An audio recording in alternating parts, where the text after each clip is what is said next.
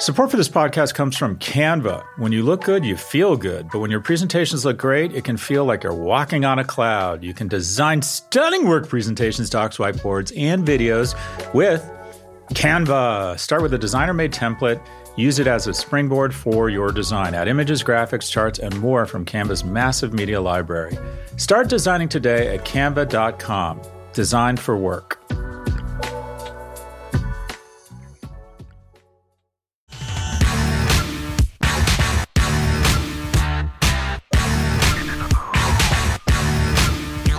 Welcome to the Prop G Pod's Office Hours. This is the part of the show where we answer your questions about business, big tech, entrepreneurship, and whatever else is on your mind. If you'd like to submit a question, please email a voice recording to officehours at propgmedia.com. Again, that's officehours at propgmedia.com. First question.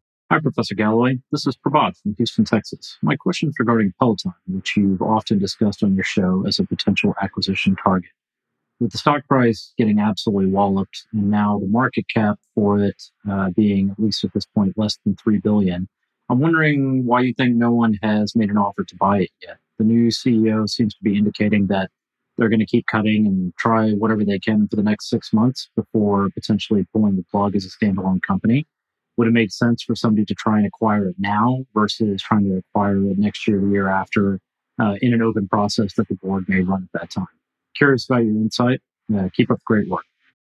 Prabha, thanks for the question. Uh, Houston, I have never understood Houston. I've never understood like what is Houston's identity? Is it oil? I don't get it. I don't. I don't. I, Dallas has a bit of an identity. Austin has a bit of an identity. I think of San Antonio for some reason, Southwest Airlines and Shamu. I think they have a water park there. I'm sure I'm pissing off everyone in Texas right now.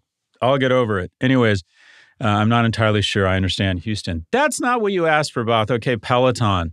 They have $3 billion. I think this makes sense for a variety of companies Amazon, Nike, even Apple. I think Apple could justify it just based on the additional time or attention they would capture from some of the most powerful people in the world, whether it's President Biden or Beyonce, who both use a Peloton. In addition, this company, distinctive of the shit show that is its supply chain and stock price, uh, has some of the highest NPS scores of any consumer product.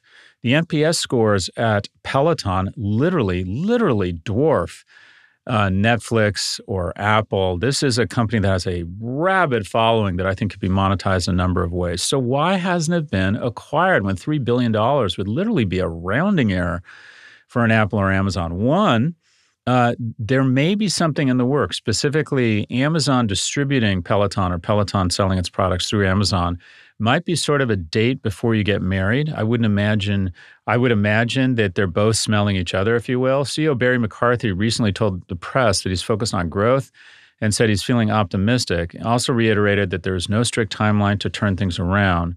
The trailing 12 months free cash flow is negative 2.4 billion. Now that might be a reason why no one has stepped up and that is the company's cutting costs. I think it's doing what it's supposed to do. It's uh, getting out or it's closing a lot of its stores. It's de-verticalizing, which I usually like, but in this instance maybe they got too f- far out over their skis and they're spending too much money. So in some they're doing a lot of the dirty work. Feels like they're cleaning it up and maybe a potential acquirer just wants to wait uh, and let them do the hard stuff around cost cutting and firing people and sort of shaping the company up and prettying it up for an acquisition. Uh, the company reported an operating loss of 1.2 billion during its latest quarterly earnings. Wow, 1.2 in a three-month period. That is scary. Maybe that's the reason it's scaring out people. Peloton's revenue from 2021 to 2022 was 678 million dollars. So it's still trading at about four times revenues. Uh, so it's really interesting. We always anchor off the high. So you think, oh, it's cheap. $3 billion still a lot of money. Then when they started this company, a lot of people thought, "Oh, a cool exercise bike is that company worth three billion? In other words, you don't anchor off the thirty or the forty or even the fifty billion. I think was that. You just look at it where it is now and say, "Is this company worth it?" And right now, this company is hemorrhaging cash and has a lot of things to kind of work work out. Having said that, the attention to an operating system, a connected device, I still believe that working out from home uh, has had a structural increase. And while people are dying to get back to the gym, it's still never going to be the same. We're not going back to the before times. A lot of people are just more comfortable working out at home. Now, probably the reason it has not sold. My thesis is that Amazon, Apple, Nike, and a variety of others have called and said, hey, we'd love to talk. And these individuals had said, Great, we'd love to talk to, but we want to keep our heads down and we want to get the stock price back up. We're not going to let someone come in here and buy us for five cents or 10 cents on the dollar. And they can say that because insiders control the company with about 60% of voting shares, see above dual class shareholder companies. So a small number of people get to make these decisions. It's not an instance where Nike can come in and say, Hi, we own 20%, or we filed a 13D once we blew past 5% and 10% and we intend to make an offer for the company and basically do a hostile takeover. There can't be a hostile takeover of this company because there's a small there's a small group of people who control the company. This is what I don't like about dual class shareholder companies. And that is corporate governance is modeled after governance. It's supposed to be one person, one vote. This is not one person, one vote. This is Kremlin style governance where everything's fine, everyone gets a vote until shit gets real and we start talking about important stuff like should we fire the CEO, Mark Zuckerberg? Should we sell the company, Peloton? and then a handful of people who may already be rich or have ego on the line making decisions that are not necessarily in shareholders' best interest. So this thing is so ripe it's about to fall off the tree, but the tree is controlled and owned by someone else. Prabhat from Houston. Thanks for the question. Next question. Hi, Prof. G. My name is Mark, and I'm a longtime listener of your podcasts. Thanks for providing wonderful insights, having great interviews with a wide variety of guests, and for often brightening my day with your dad joke humor. Given your recent relocation to London, I thought you would be a great person to provide insights to the following question that my wife and I have been pondering. I teach at a high school in LA and have been asked to join a school in Sydney. My wife works at AWS and has been given an opportunity to lead a team in London. So the question is what framework would you use to help inform our decision making process? what would be the top things to consider prior to making one of these moves? Or how did you decide on London versus moving to another city you might have been considering? Maybe one last piece of information that can help clarify our situation. We're in our late 40s, in good health, fairly mobile with two kids away in college. One at your alma mater, Berkeley, and the other in the state you used to call home until very recently. Mark, what a wonderful message, and congratulations on raising what sounds like two really impressive kids and the good work you do. This decision is so personal. Um, so, a couple things. One, uh, would you rather spend a lot of time traveling throughout Southeast Asia and Asia or spend more time traveling through Europe? One of the reasons I moved to London is that I wanted to spend more time in the great capitals of Europe. I think I've spent probably 60 days plus in 17 of the 20 super cities around the world. And my observation is loosely speaking, America is still the best place to make money, but Europe is the best place to spend it. And I'm at a stage in my life where I want to slow down a bit, spend more money, really enjoying myself. And I thought Europe is the right place to do that. I also have roots in London. My parents are from there. Uh, do you have any roots or anything that would give you a sense of family or any affinity or anything tugging at your heart that puts you in Sydney. Um, the professional opportunity, where would your quality of life be better? London, even with the pound crashing, I think is still likely more expensive in Sydney, but that depends on the economic opportunities or the salary you and your wife would get. I do think Sydney is a bit more remote than London. I think it is easier to get back even to the West Coast from London than it is from Sydney. I've always just thought we'd all live in Sydney if it wasn't so damn far. But even getting around Asia from Sydney, it's a lot of travel. So this is such a personal decision. Where are your kids more likely to visit? Uh, where do you feel like there'll be more professional upside? Where where do you envision yourself on weekends? Would you rather be in Munich for Oktoberfest or on the Amalfi Coast or uh, going to Ireland, or would you rather be exploring you know, going to Singapore and checking out Thailand and going to the wonderful cities in Australia, including Melbourne, which I always thought was underrated. I've always thought, I don't want to say Sydney's overrated because it's such a spectacular city, but I've always just absolutely loved Melbourne. I think Australia is singularly one of the, not only one of the best cultures in the world, but it feels very American to me. And I mean that in the best way. They're a rugged, entrepreneurial, uh, rough and tumble group of people that love humor and love, you know, they kind of embrace sport and embrace um, a certain comity or camaraderie of man, very patriotic. I've just always thought that that Australians and you know Americans are kind of brothers from another mother, if you will. So this is such a good problem. My decision was pretty straightforward. Um, my parents are from there. I've always felt a pull. Uh, I wanted my kids to experience a different culture. I thought that would be a gift uh, from us to them. And we're football crazy and thought it would just be a great excuse to go to a bunch of football games in different stadiums around Europe with our kids while they're still school age. What a great problem. Congratulations on all your success. And uh, do me a favor, ping me and let me know what you decide to do. And thanks for your good work. Um, LAUSD public school teachers are doing God's work. Thanks so much for your contribution. We have one quick break before our final question. Stay with us. When your work presentations and docs look good, you look good. You can design stunning work presentations, docs, whiteboards, and videos with Canva. You can start with a designer made template, then use that as a springboard for your design. Add images, graphics, charts, and more from Canva's massive media library. Or get a huge head start with AI powered Canva presentations and docs. Just describe what you want with a few words, and Canva will generate amazing slides and text in seconds. It's AI that anybody can use, no matter what department you work in or whatever work task you need to get done.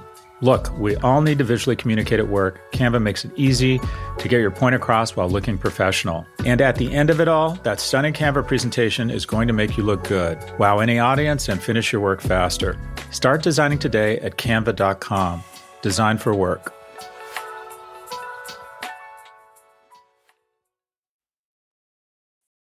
Welcome back. Question number three. Hi, Scott. Alex here from New Zealand. Big fan.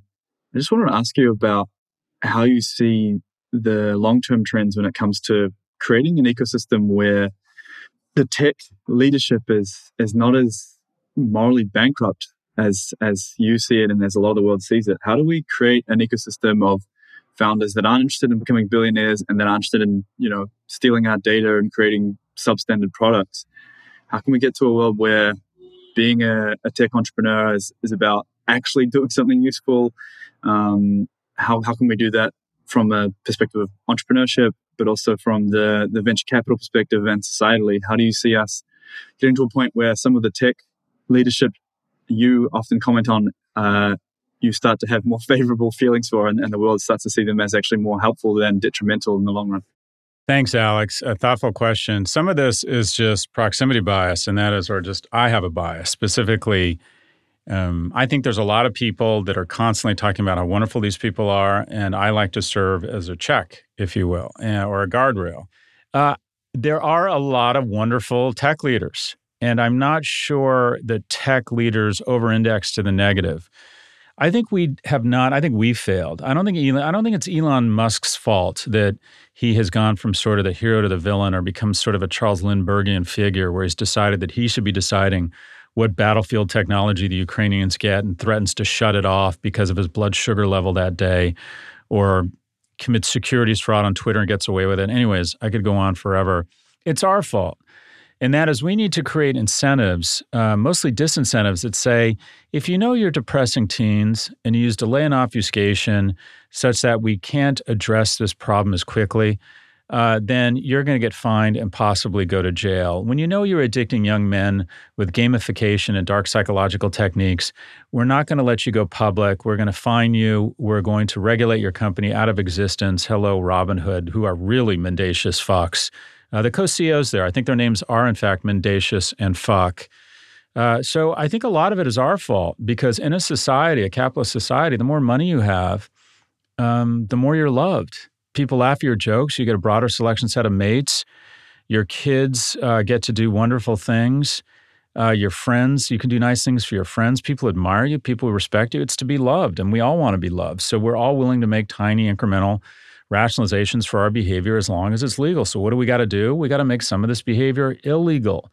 We need to hold these people and these companies to the same account as we've done other executives and other sectors. But I think I think the I think this is on us, Alex. I think we need laws, and I think we need uh, a society that doesn't engage in this idolatry of innovators where because magic or because technology is the closest thing we can imagine to magic, we treat these people like gods. Enough already. They're just they're humans when they lie, when they steal, when they weaponize our elections, when they make our discourse more coarse, when they depress our teens, they should be held to task and account the same as any other business executive. So we're the ones who have fucked up here. We need to elect people that understand technology, are willing to break these companies up when they become too powerful and start abusing their monopoly status.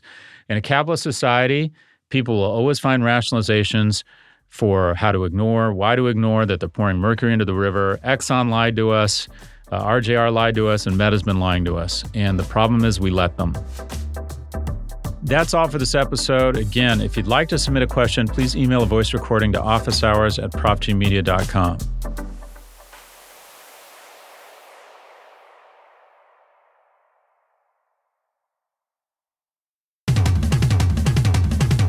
Our producers are Caroline Shagrin, Claire Miller, and Drew Burrows. Sammy Resnick is our associate producer. If you like what you heard, please follow, download, and subscribe. Thank you for listening to the Prop G Pod from the Vox Media Podcast Network. We will catch you next week. Thanks to Canva for their support. You're busy, there's no denying that, and we all wish for just a little more time in the day. So why not let Canva help you get your work done faster and more efficiently? You can get started with their AI powered presentations. Just describe what you want with a few words, and Canva will generate amazing slides in seconds. It's AI that anybody can use, no matter what department you work in or whatever task you need to get done. Finish your deck faster. Start designing today at canva.com. Designed for work.